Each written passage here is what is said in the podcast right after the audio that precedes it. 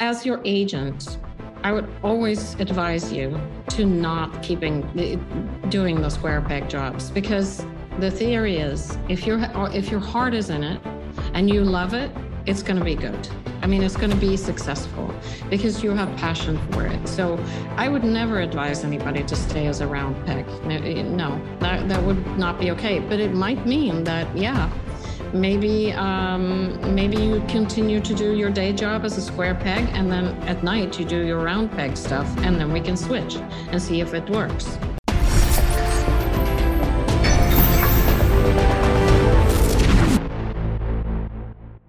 Hey, it's Zach here, and super quick before we dive into the show. If you haven't already, I want to make sure that you have subscribed to my free weekly Case of the Mondays newsletter, because it is where I share my best advice, strategies, and mindsets to help you design a creative career that you absolutely love showing up for every Monday morning. When you sign up, I'll even send you a bonus five day email course to help you clarify and prioritize the next small steps in your unique path to success. To sign up, just visit optimizeyourself.me slash newsletter. All right, on to today's episode. My name is Zach Arnold, and I'm a former Hollywood film and television editor turned career strategist and the creator of Optimize Yourself, where I help artists, creatives, and storytellers just like you design the more balanced, more sustainable, and more fulfilling creative career that you deserve. In a nutshell, I'm Tim Ferriss meets Ted Lasso, minus the mustache, because I am obsessed with both learning everything I can about optimizing human potential while also inspiring you to realize yours. If you are ready to step outside your comfort zone, let's dive right in and unlock the optimized version of you. Hello, and welcome to the Optimize Yourself podcast, where I share honest and candid conversations with best selling authors, world class athletes, Hollywood legends, elite experts in a variety of fields, as well as everyday people that are achieving extraordinary things. It means the world to me that with all the podcast choices out there, you have chosen to invest your valuable time, energy, and attention with me. Now, before we get started, don't forget to visit optimizeyourself.me slash podcast so you can subscribe, leave a review, and so you can also download your unique customized podcast playlist where I'm going to send you the five best expert interviews from our archives to help you achieve your specific goals. So, on that note, without further ado, let's get right to today's guest. I'm here today with Kristina Snyder, who's a former photography agent, a photo editor, a photographer and travel writer. And as of today, Kristina is the founder and CEO of Snyder, which is one of the best known and most well respected artist representation agencies in the world. And you've got offices in both the US and the UK. And most importantly, I think is really going to help us frame today's conversation. According to your LinkedIn profile, you consider yourself a creative entrepreneur with artistic tendencies and a clear point of view on creative growth there i can't imagine a better way to, to frame today's conversation and how excited i am to chat with you. Kristina thank you so much for prioritizing the time to be here. Oh thank you zach. I'm so happy to be here i'm so happy to talk to you. It's going to be great yeah, I'm excited about it because there's there's so many similarities when it comes to the way that creatives and entrepreneurs see the world, but you're very much in a different industry per se than a lot of the people that might be in my industry that are more entertainment industry and Hollywood centric. But I love blending all these different disciplines and viewpoints because I think it just makes us more holistic creatives and more grounded, all of which we're going to get into further. But where I actually want to start is that you may not realize this, but you and I have something very much in common which is that we both grew up in the absolute middle of nowhere in little tiny communities of hundreds, not even thousands of people, opposite ends of the earth. But I'm guessing you can relate to my struggle of growing up very creative, very intellectual in a community that did not inspire or even encourage either of them. So I want to talk a little bit more about your origin story and how you came to be the leader and founder of this agency. Yeah, Zach. So that's very astute, you know, because I actually I I see myself as a seed that was planted but didn't really sprout until I got the opportunity to uh, come to New York a City.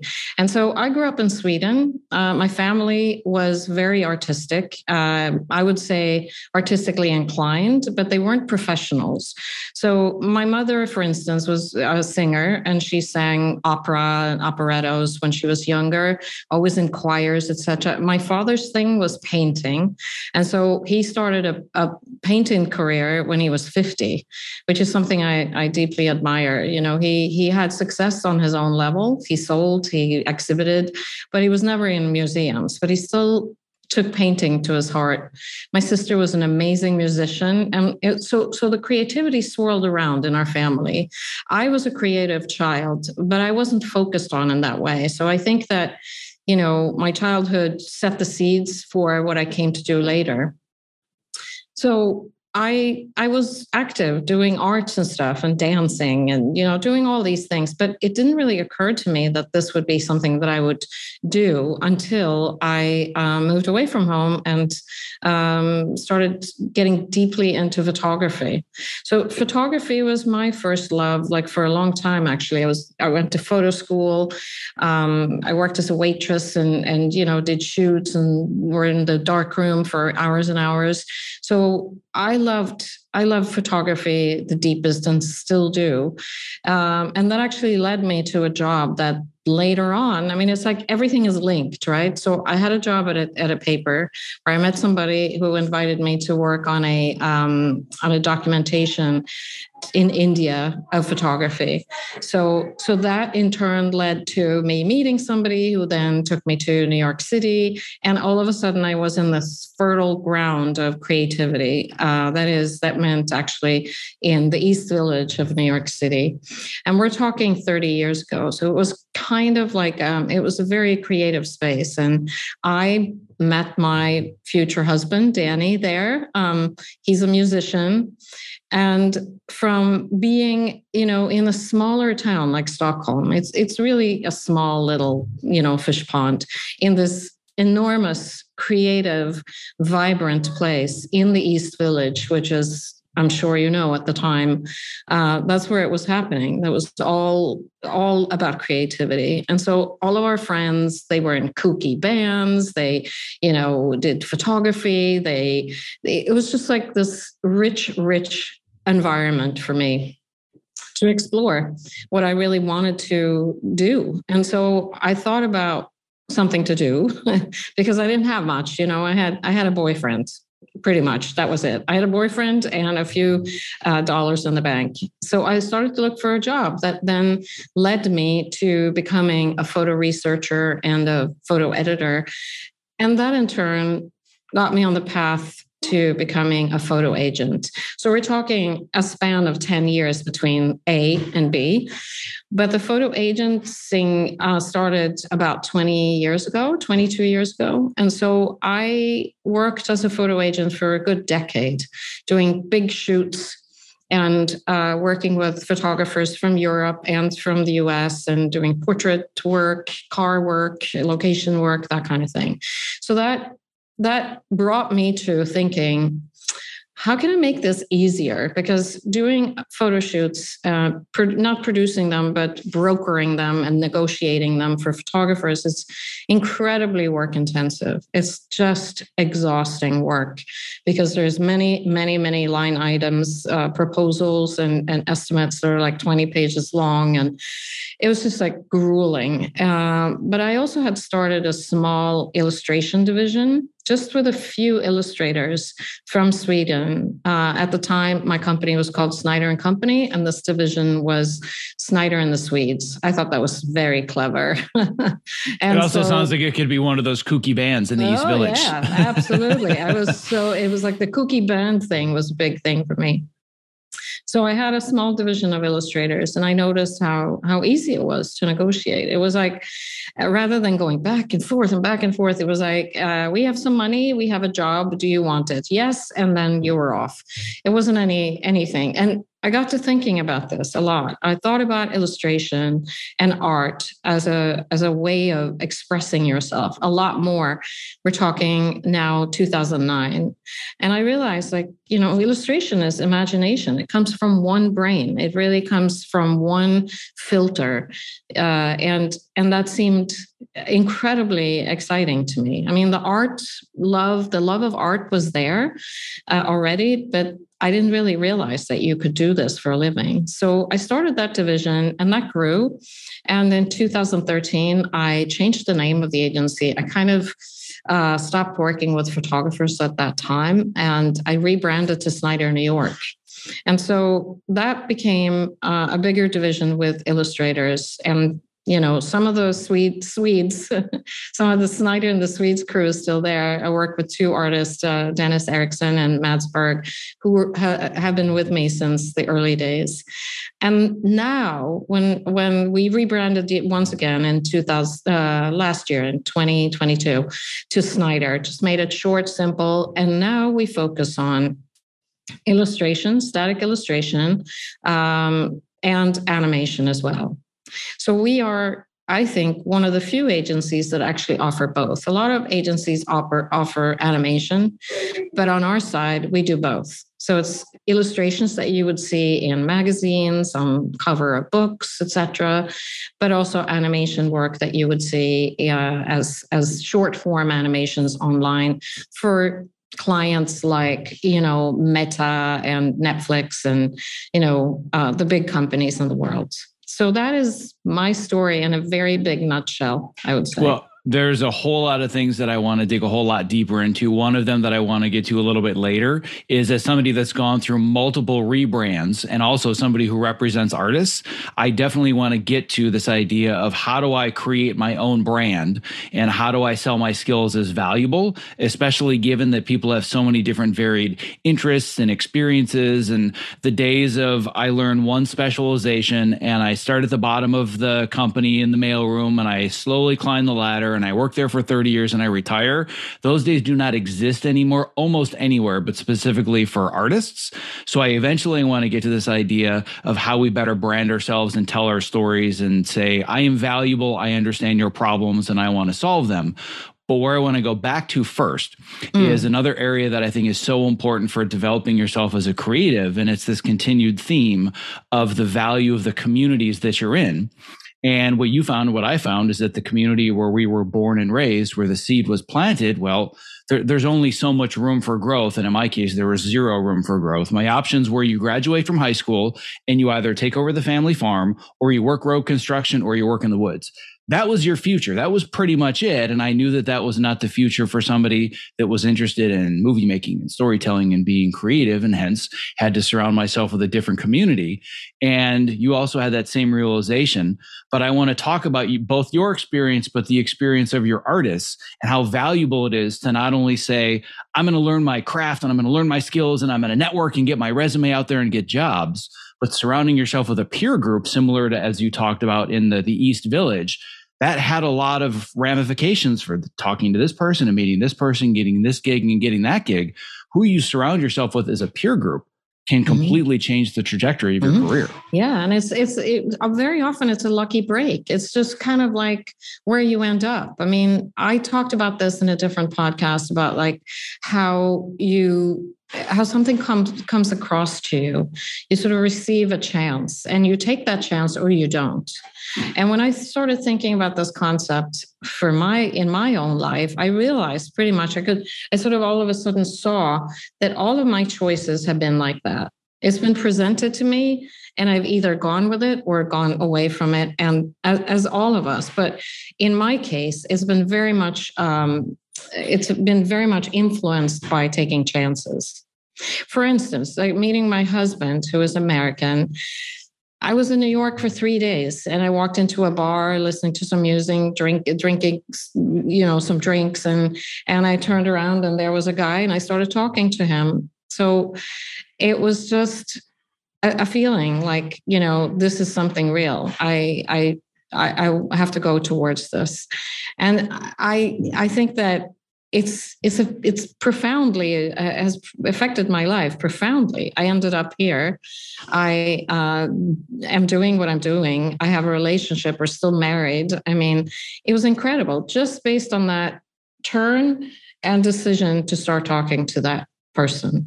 So when I look at, I can sort of rack up my experiences and say, yeah, that was like that, and this was like that.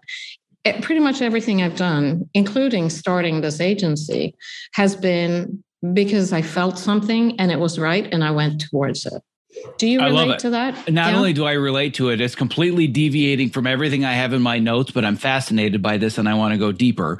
And there mm-hmm. are two concepts here that I think are so important to illustrate. And I just want to go back and forth on this. The first of which is the power of listening to your intuition, which as a creative is so incredibly important to deciding the work that I want to do, the stories that I want to tell, but also proximity which again is all about this idea of community.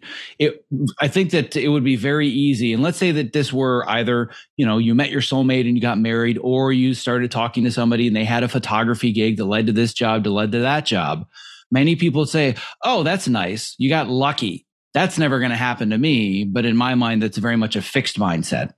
And if we reverse engineer it, I think it's a combination of you listen to your intuition but you're in proximity of the right kinds of people because you're in that bar because you made the choice to say, this is where my community is going to be and I'm going to move here. So, how do you feel about those two things uh, as versus, oh, I guess you just got lucky and just happened to be the right person mm. sitting next to you at that moment?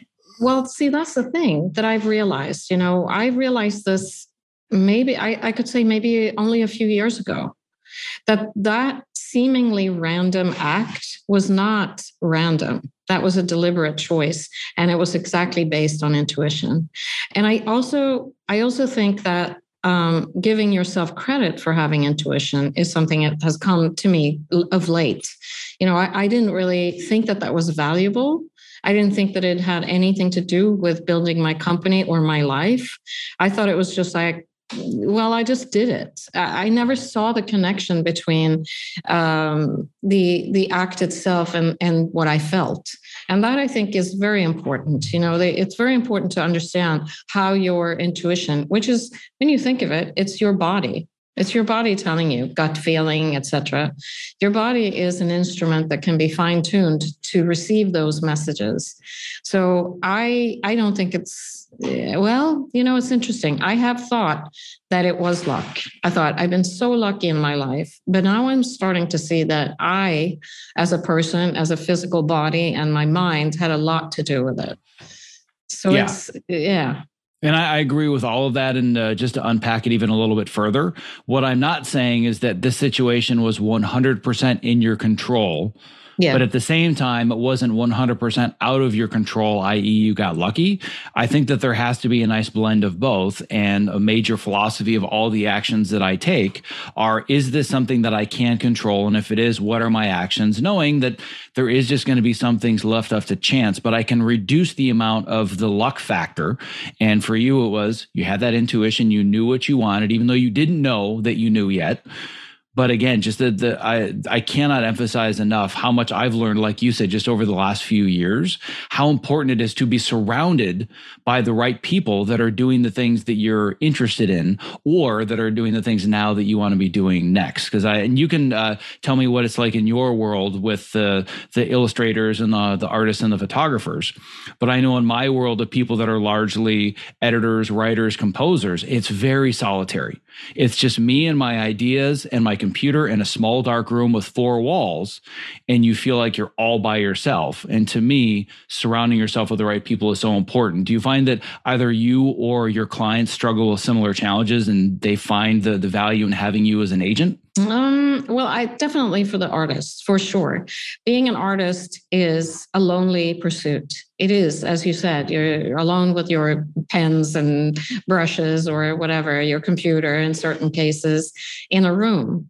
And that is a lonely pursuit. But but then uh, you you draw from from the outside world you have to i mean that's otherwise you would produce nothing so even though you're lonely i don't believe that people or artists or are, are really that lonely there's i believe in a higher uh, not a higher power. That sounds very uh, weird in a way but i do believe that we're connected to something that feeds us with creativity.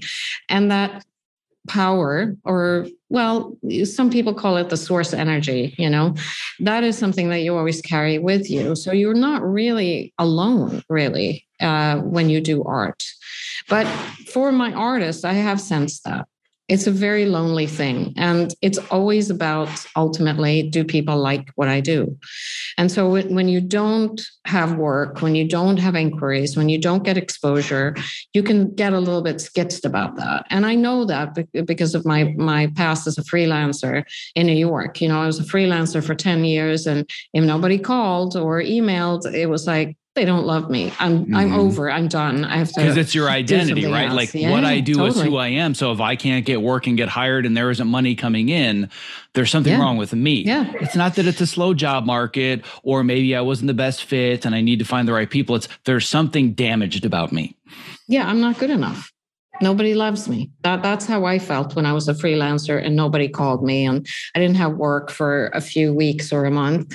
So it's psychology wise for the artist I, i'm sure that it's it's very challenging. It's really challenging at times.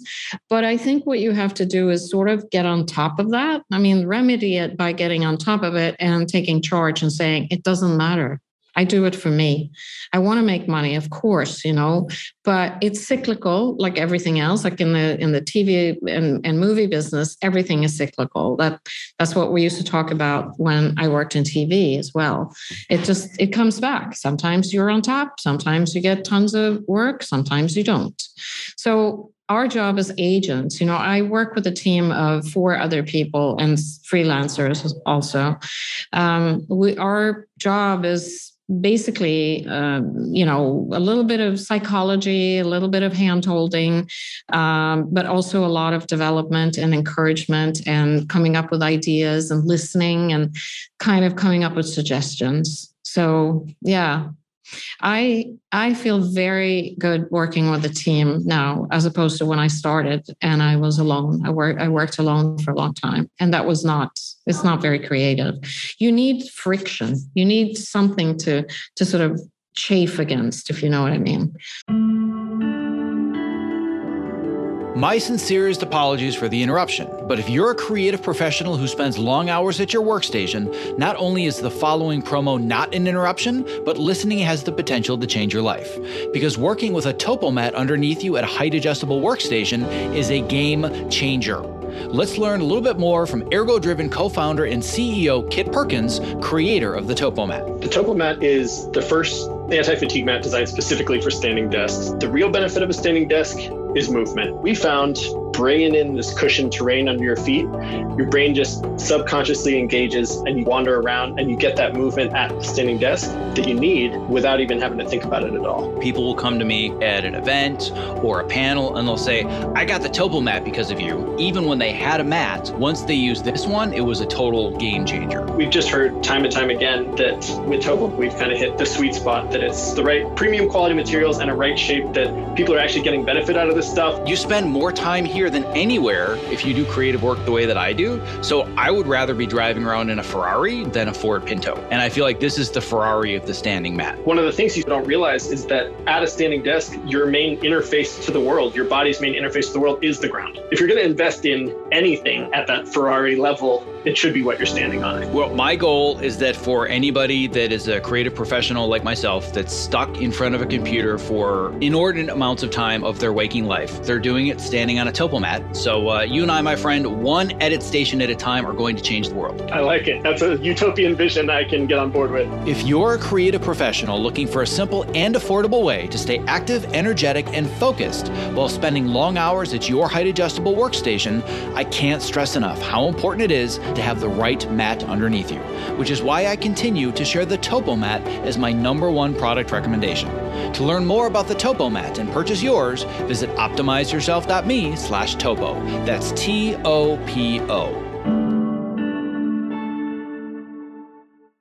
Yeah, yeah, absolutely. And I also think uh, you need to have different. You have you need different exposure to other mediums and people and conversations than yeah. the things that you're working on. Because I've have very much lived within a silo in certain parts of my career where I'm doing this one thing, so I'm only exposing myself to this one medium or this one genre of a TV show or a movie, and it's a process that I call method editing, where I just really zone in on this one filmic language, which to a certain extent would allow me to specialize and get really good at that one craft. Mm-hmm. But then I I later realized as I started to, to broaden my perspective, and especially when I moved away from being quote unquote just an editor to being an entrepreneur and getting much more into athletics and documentary directing and all these other things, my creativity really started to flourish the more I exposed myself to totally different people, totally different conversations, different artistic mediums. And again, this that came back to this intuition that my identity at the time, I'm an editor. That's who I am. That's what I do. It's all that I do. It's all that I do to make a living and support my family. But something's telling me there's more there. And I want to reach out and I want to try other things in other mediums or going back to this idea of an artist trying to find their voice.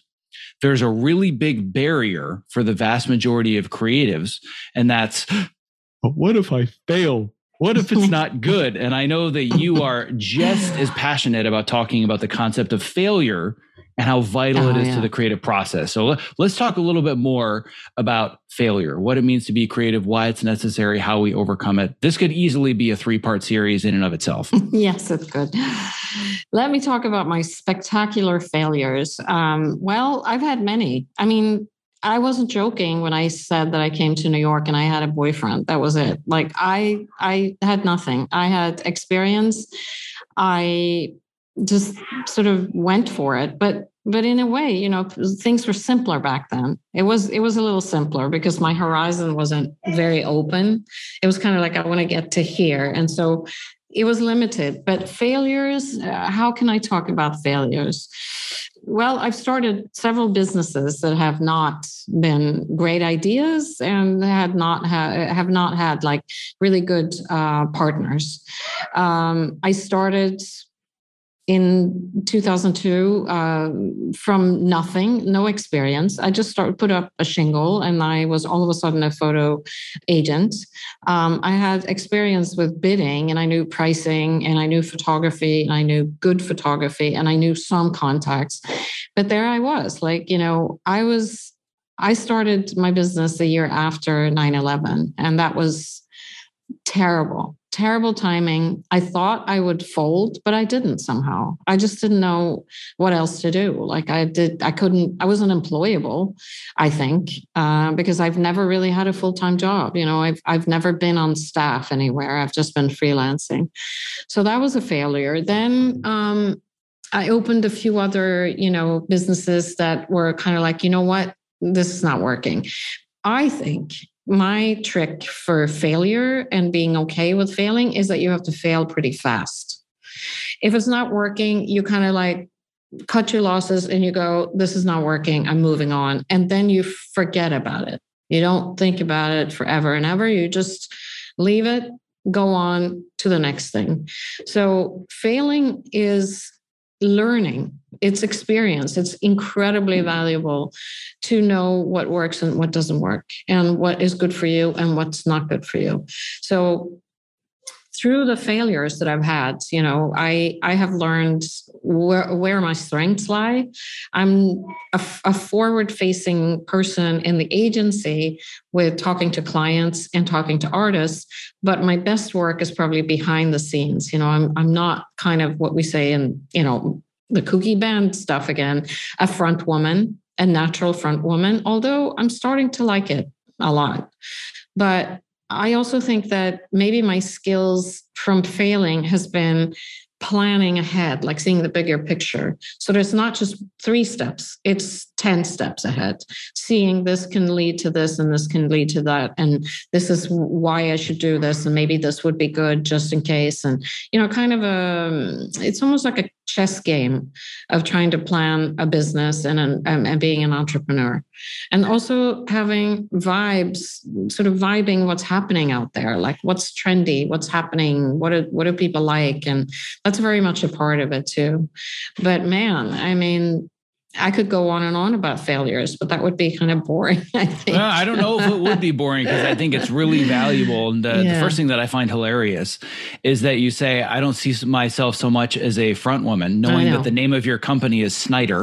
Um, I so I, I, find that hilarious. um, but I, I want to dig even deeper into quote unquote failure because as you were going through and telling the story, you were continually saying, well, this was a failure and here's where I failed. But then mm-hmm. as we went along, you mm-hmm. started to reframe it. And this is uh, for those that aren't familiar with the work of a, a researcher, scientist, and uh, a professor named Carol Dweck. There's this fundamental seminal book that I teach all of my students about called Mindset. And it's essentially an entire book about the difference between having a fixed mindset and a growth yeah. mindset. The fixed yeah. mindset is I am who I am. This is my intelligence. These are my skills. Whatever happens in my life is happening to me and I'm just here reacting as opposed to the growth mindset is shifting your perspective. And like you said, when it's failure, well, that was just a learning experience. That was feedback. That was data. And I've been saying for years to people that the only real difference between you and I is not my level of innate skill or talent. It's my willingness to fail so much faster than you are. I will mm-hmm. just dive yeah. in and fail relentlessly, knowing that that's going to help me iterate and learn and grow faster. And where I didn't even realize until fairly recently where that came. And it was a memory I hadn't had for years until you were talking. But uh, something that my father would say to me incessantly when I was a child. I would do something stupid or something would go wrong, and he would just laugh. He's like, "You know what you just got there, don't you?" I'm like, "What?" He's like, "You just got yourself a very valuable education." Oh, so it wow. was really framed as whatever stupid thing I did or whatever happened to me, I can either say that happened and I failed, or I'm going to learn from it and I'm going to iterate. But when it comes yeah. to speed, boy, are you and I on the same page because I've developed this skill of embracing how quickly can I fail. Yeah. Yeah, bouncing back. I bounce back really fast. I mean, I've had some experiences where, I mean, 9 11 was a terrible blow. So was 2008, um, many other things. But I, I think I've actually developed a skill to, to sort of bounce back so fast in my head that I'm almost like, you know, I'm almost there the minute it happens. I had an experience like that actually when somebody was giving me some bad news about a, a, a venture that didn't work. And simultaneously in my brain, I rerouted everything and thought, okay, well, then I'm going to do this. And by the time I left that office, which was like five minutes later, I had a whole plan for how I would move ahead. It's, I, and I realized this just not very uh, long ago. That that was like you, a bing bing. Yeah.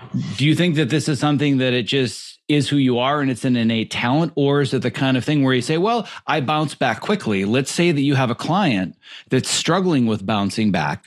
How would you advise them if they're like, oh, Kristina, you just you always seem to bounce off a failure and it doesn't bother you, and you're just in your head at the at that moment, you figure out the strategy. I'm really struggling with failure. How can I bounce back quicker? How would you advise your client in that situation? I don't know if a client would ask me that. Maybe an artist would ask or an artist, sure. Yeah, yeah, yeah. Same thing.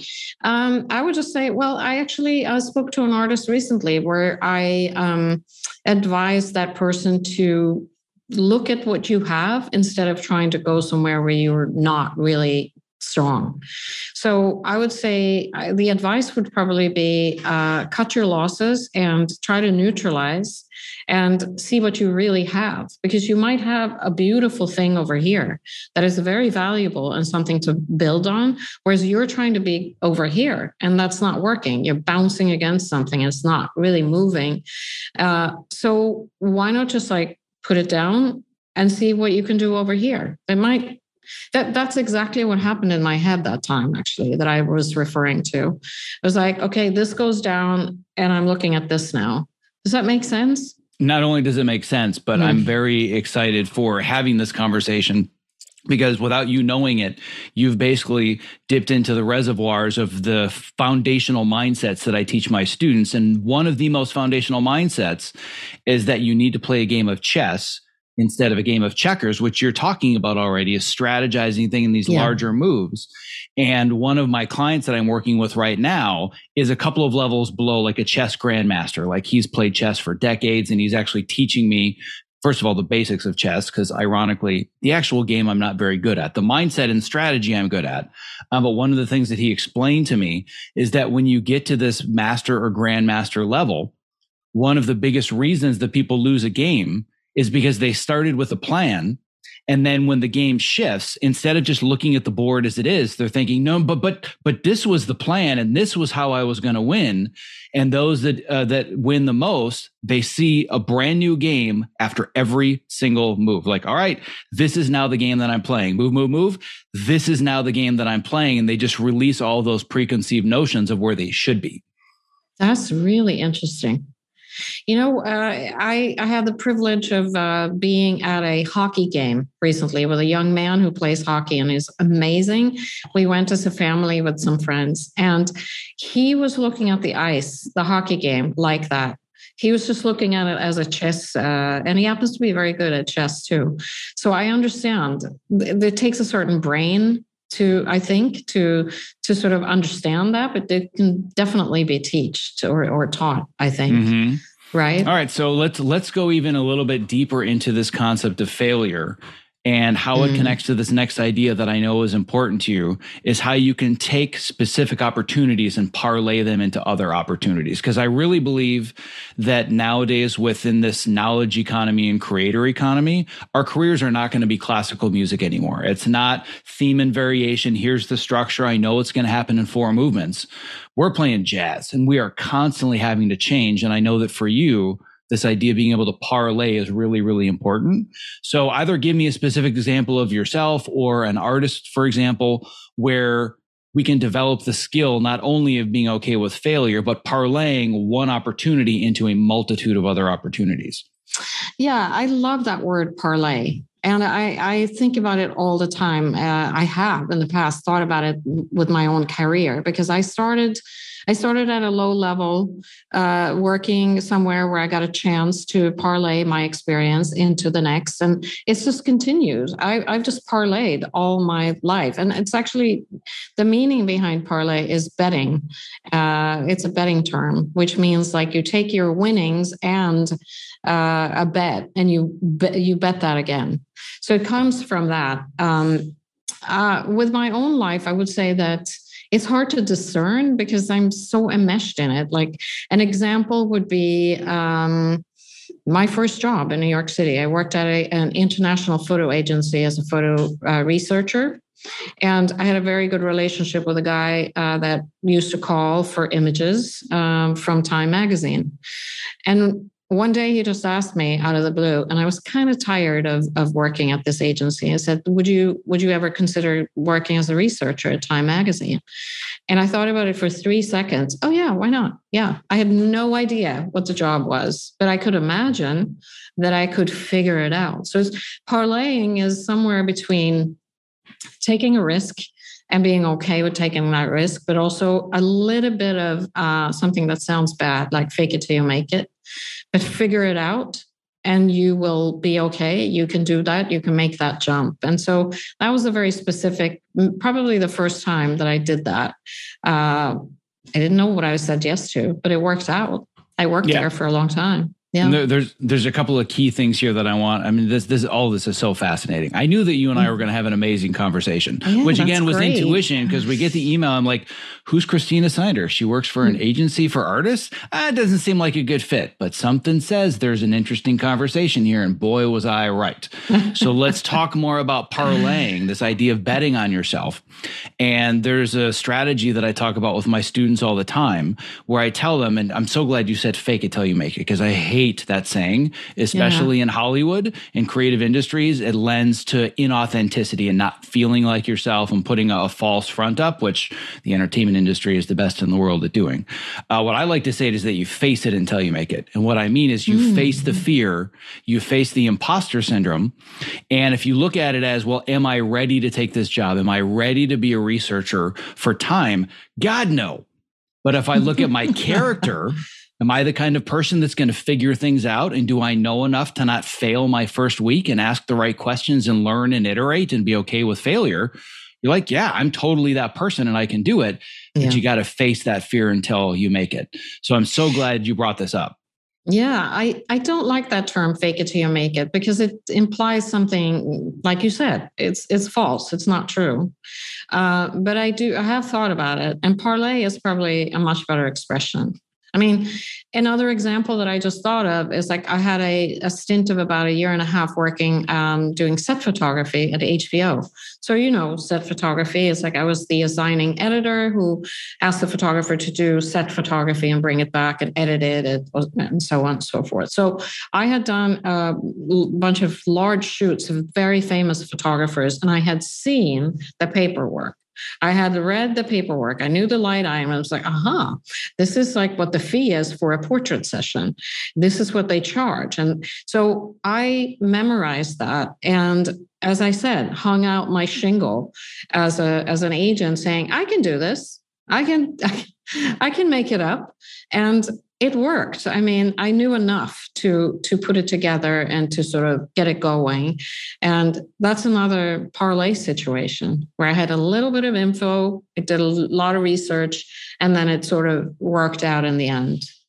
But at the end, at the end of the day, you had the confidence that I'm the kind of person that's going to figure this out and make it work, as opposed to nope, couldn't do it. I don't know yeah. enough. I'm not ready. Right. At the and that's one of my pet peeves is people saying I'm not ready yet. And like you're never going to be ready. Never going to be never, ready. ever, right. ever going to happen. So I always say you just you have to be prepared to not be prepared. As long as you're prepared to not be prepared, and you can dive in and fail and see it as a learning experience, well, you can essentially learn just about anything. I also think that you know we're smarter than we think like we can figure things out there's information available especially now Look, you know when i started there was no google there was nothing. You just had to figure it out, ask people, take meetings, you know, have coffee. Um, so, you know, research.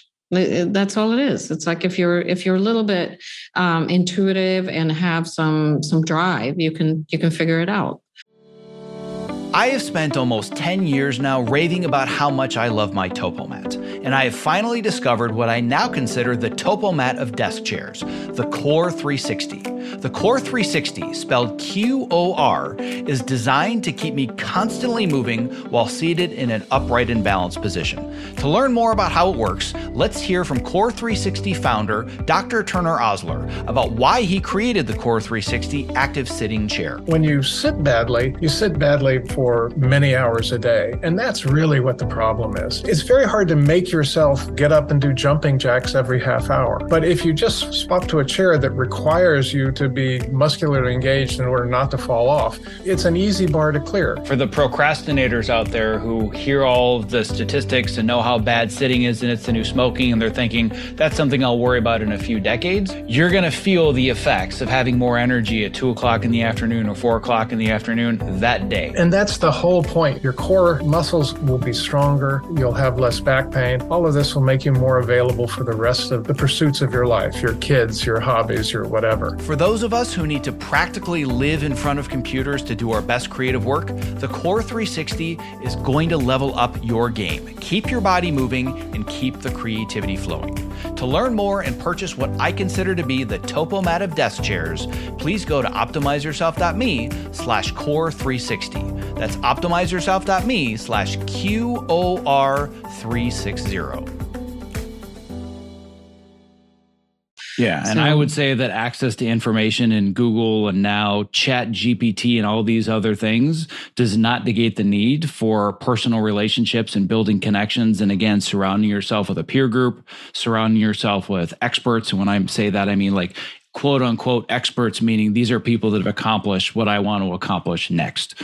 Right. Yeah. To me, the, you can't just fill all your knowledge gaps with a Google search. You really have to understand no. how did people actually do it?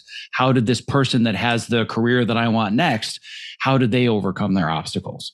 Yeah, that's interesting. I, I do remember having a, a, lunch date with somebody when I had a brief interest in becoming a, a film editor because I thought film photography, it's related. This is before the agency days uh, or the agenting days. And I sat down with her and she said to me, her advice to me was, tell me what you think. Kristina, film editors spend all their time in a dark room and there's no people around. Correct. You strike me you strike me as somebody who needs feedback and people and you're very personable and do you really think you could do, uh, live this life? So I listened to that. I was like, hmm, yeah, maybe you're right. I still love editing. I do it for myself, but you know, I it's probably it was probably a good advice, don't you think? I think that it was excellent advice. And I think that what what it was tapping into, which is another area that I work on with my students all the time, is that it's not just about what is the craft. I really like using cameras or I really like brushes. It's what yeah. does the lifestyle look like and is it in alignment with mm-hmm. your lifestyle needs? And I'm as introverted as they. So for me, the lifestyle of an editor completely and totally makes sense as it does for a lot of people that do it. However, the lesson I learned, it does not matter how introverted or creative you think you are, you still need those personal connections and you still yeah. need to be around people because the science is so definitive and absolute at this point that the number one determinant of your quality of life and happiness and fulfillment, especially as you get closer to death, is the quality of your relationships. It's not how much money you had or the awards or the accolades. It's the people you surround yourself with. So given that you decided to start an agency and be surrounded by people all day long, I don't think you would have loved the life of a film editor. No, no. So good intuition. no, I'm pretty sure. Listening, that's also yeah, very important. So listen. important. Uh, so where I'd like to transition to next, and I think that your industry is maybe slightly different than the way that it works in entertainment, but I still think it's a valuable conversation, is understanding how an agency works, specifically how it serves artists and seeing the business from your perspective. And even though I'm not an agent in Hollywood, I've had an agent for years. I've talked to many of them.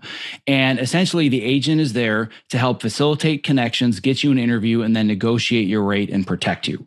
But you had already mentioned this idea of having these conversations with your artists and really talking about next steps. And it sounds like you're offering also kind of quasi managing or coaching and not just, hey, you get a gig or you get an interview, we're going to negotiate mm. your rate. So, talk to me about what you do as an yeah. agency for your artists.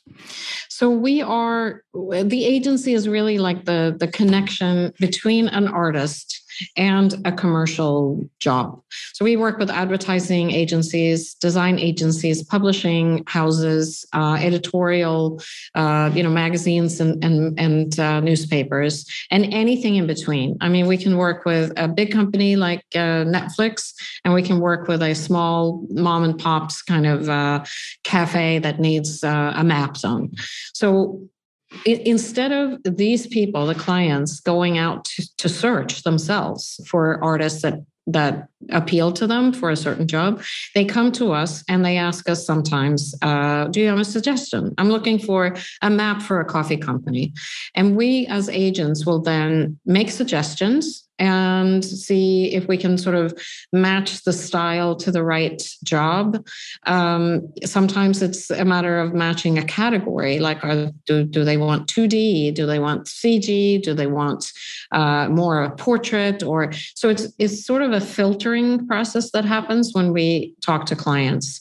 So it's a it's it's a bit of a clearinghouse because we have about 60 artists, a little bit less actually, and so our one of our jobs is is to facilitate and be professional in the way that we help our clients to to actually get what they want and look really good and make it easy for them.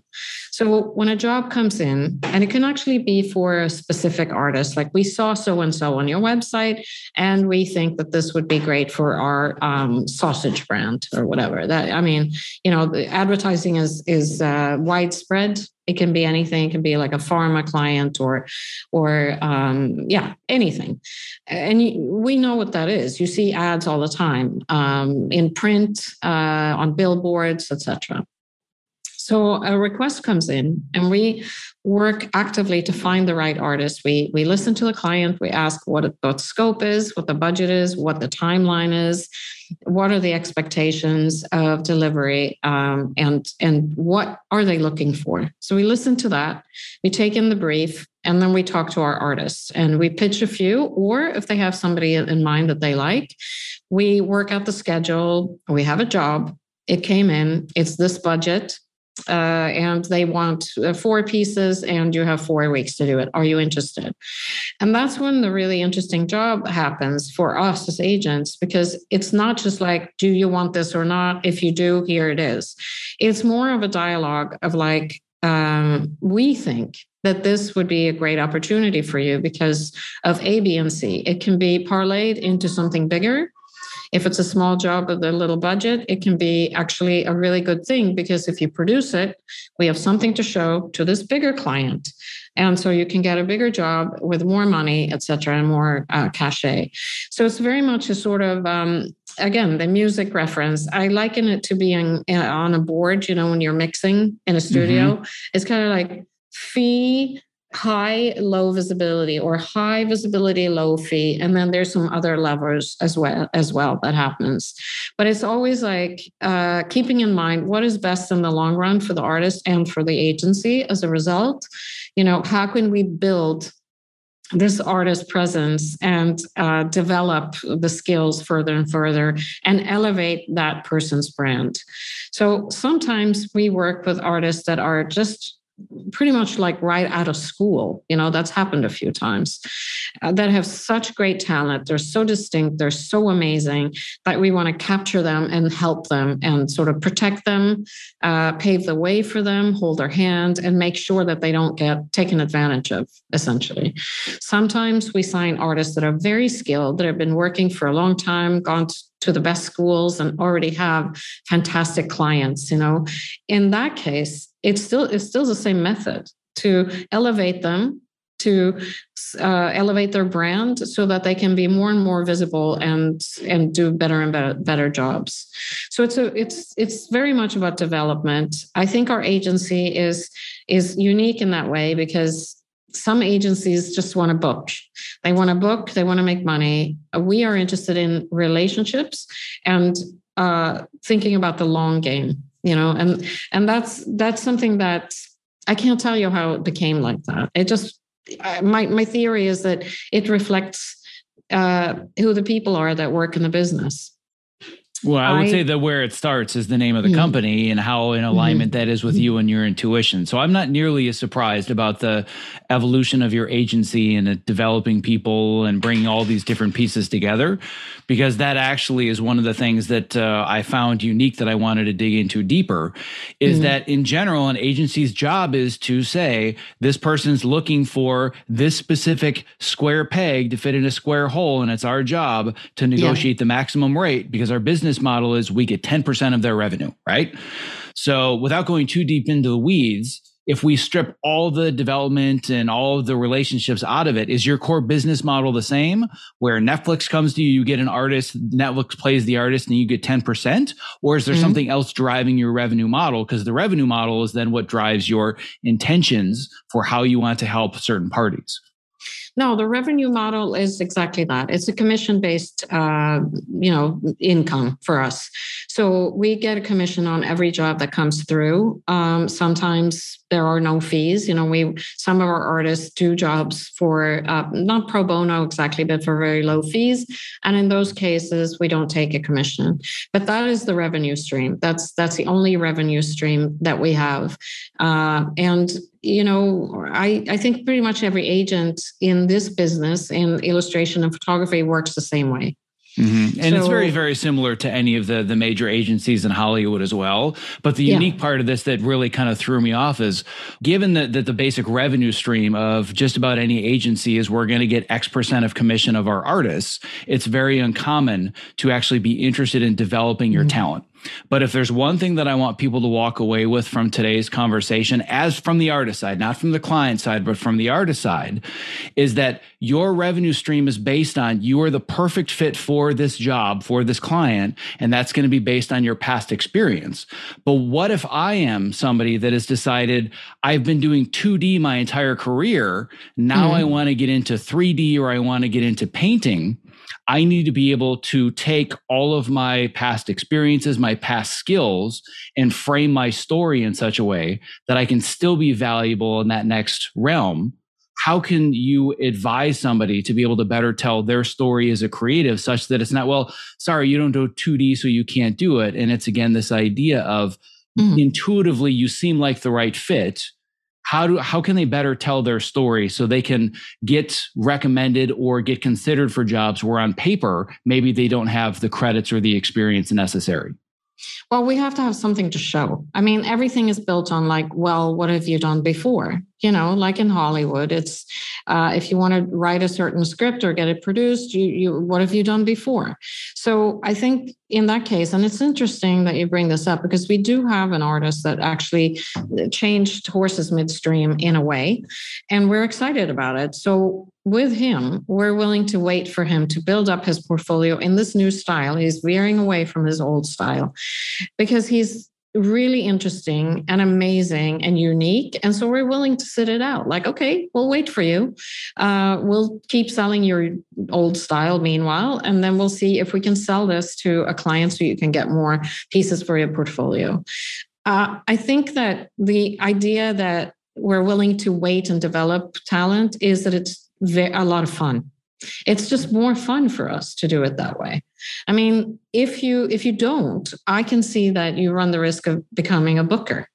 You kind of like you want A, okay, here you go. A, you want B, okay, there you go. It's more interesting and more creative to be involved uh, as a creative in the process uh, of of trying to you know build somebody's career and develop somebody as an artist. Mm-hmm. That's where the juice comes for us because combined, the agency consists of people that have worked decades in the in the industry.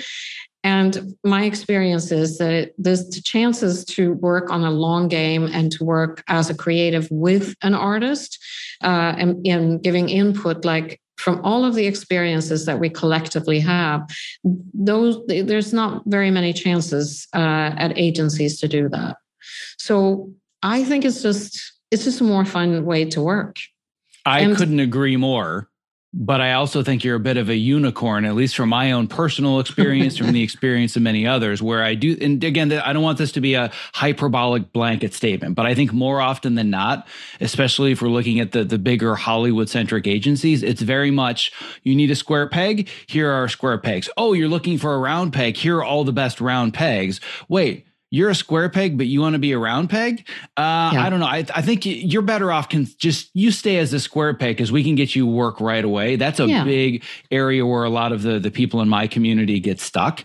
And yeah. uh, let, let's assume for the moment that you're not nearly as interested in developing somebody's talent and you don't want to play the chess game. And it's more about we need to get the quickest and most consistent revenue stream possible from our clients. I'm a square peg. I want to be a round peg you said you have to have something to show. What other advice would you give to me if I mm-hmm. know for a fact I'm done being a square peg and I want to be a round peg? How can I make that happen? I would say um, just do it. I mean, I don't know what else to say. It's just if you feel that strongly about it, if you really want to be uh, a film editor and before that you were an actor, you should just dive in, make it happen. You know, um, that's the best advice I can come up with. Um, I I have done it. I wanted to be an agent. You know, I had no experience and I, I was a square hole in a square, you know, I was that. But I just made it happen by breaking and just like committing completely to a new career. So, yeah, that's if, not a very good answer. I don't. No, think, I, I, think that that's actually that that's actually a really good answer, uh, but it scares people because it means oh, I just actually need to go out and do the work, and it's not oh oh that secret sauce that I never heard of. But now let me ask you this last question, just because yeah. very rarely do I get to talk to agents at your level to really dig into their brain. Let's say that I am your artist, you represent me, and I've been a very successful square peg for a long time, and now I definitely want to be a circle peg but I'm terrified to tell you that because I think you're going to drop me because I'm not going to generate enough immediate revenue for you. Should I be scared that if I want to become a circular peg, you're no longer going to care about me and I should just keep taking the square peg jobs? Um, as your agent, I would always advise you to not keeping doing the square peg jobs because the theory is if your if your heart is in it and you love it, it's going to be good. I mean, it's going to be successful because you have passion for it. So I would never advise anybody to stay as a round peg. No, that, that would not be okay. But it might mean that, yeah, maybe you continue to do your day job as a square peg, and then at night you do your round peg stuff, and then we can switch and see if it works. Yeah, there's a what mean? transition period. You you have to. There's going to be a period where you are taking some of the paycheck jobs, doing Yeah. some of the square pegs while you're developing your skills and building your reputation as the round peg. And I think that there's there's just this misconception that I'm just going to flip the switch and I'm going to go Yeah. from one to the other, and it's a spectrum, and it sometimes takes years. But people just want it to happen overnight. Yeah. Uh, but I'm I, I'm I'm very happy to hear from an agent's perspective Yeah, that this is we something you would eat. encourage and develop. Yeah, right, exactly. Right, right. We all have to eat. We do money jobs, bread and butter jobs too. And we do them because maybe there'll be an incredible job for no pay that you want to do next. So it's sort of yeah, but it's it, you should never be afraid of working hard. I mean that's that's what everything is based on. Um, you've worked hard. I've worked hard. Everybody has to work hard. It's just the way it is. Well, I don't life, think I don't think I, I could not wrap it up any better than that. Um, unfortunately, our time has run out, and I Yes. could easily do this for double or more the amount of Me time that we have. But. I want to be very. This is amazing. I, I didn't believe you before, but like an hour flew by. I told you it was just going to disappear, so we, we might have to reschedule a part two to this. Um, but in I the meantime. Yeah, Yeah. and I think we may do that. But uh, in the meantime, I want to thank you very much for your time and make sure that for those that are interested in learning more about you and your work and potentially connecting, where's the best place to send people? Well, our website is we are Snyder, S N Y D E R dot com. Uh, my Instagram is AKA underscore Kristina Snyder, and Kristina is spelled with a K. Uh, and uh, just check it out there. I'm on LinkedIn as well, but uh, our homepage is our website is is the best way to check out the artists and all my contact info is there as well. So come on over. I love it. Well, I'm going to make sure that uh, all of those are linked in the show notes. Anybody can go to optimizeyourself.me slash podcast. They can subscribe. They can uh, find the link to your episode, get all these resources. Um, but as much as it saddens me to say it, it's been fun and I appreciate the time, but unfortunately we are we're done for now. But uh, so so thankful that we had this conversation, Thank and I'm pretty Thank you confident I'm reaching much. out. We're scheduling a part two. So Great. I'll see right, you soon. thank you so Zach. much. Okay. Yeah. Thank you. Bye.